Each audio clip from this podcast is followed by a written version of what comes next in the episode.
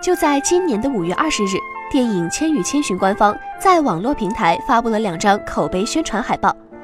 海报着重介绍了这部经典动画长片所获得的荣誉，以及全球影人与媒体对这部电影的评价。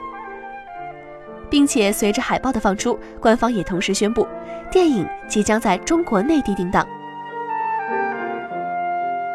电影《千与千寻》由吉卜力工作室制作。宫崎骏担任导演和剧本，并最初于二零零一年七月二十日上映。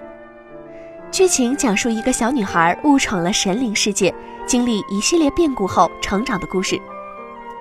此作品为宫崎骏带来事业上多项成就，在票房方面，于日本国内创下二千三百五十万人次观看、三百零四亿日元收入的纪录。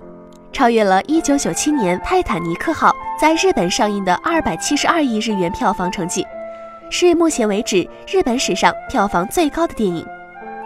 作为宫崎骏享誉世界的日本动画佳片，他优秀到让各大权威电影奖争先恐后把最佳动画片的称号赠予给他。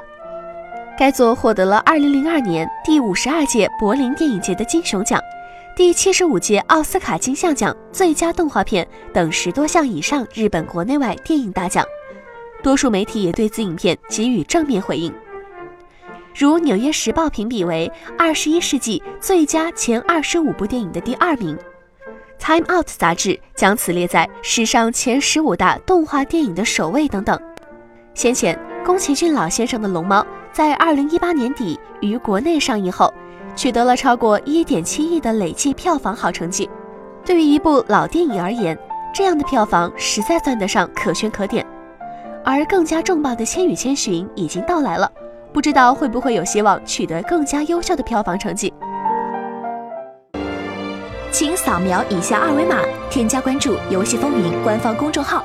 更多精彩好礼及互动内容，你值得拥有。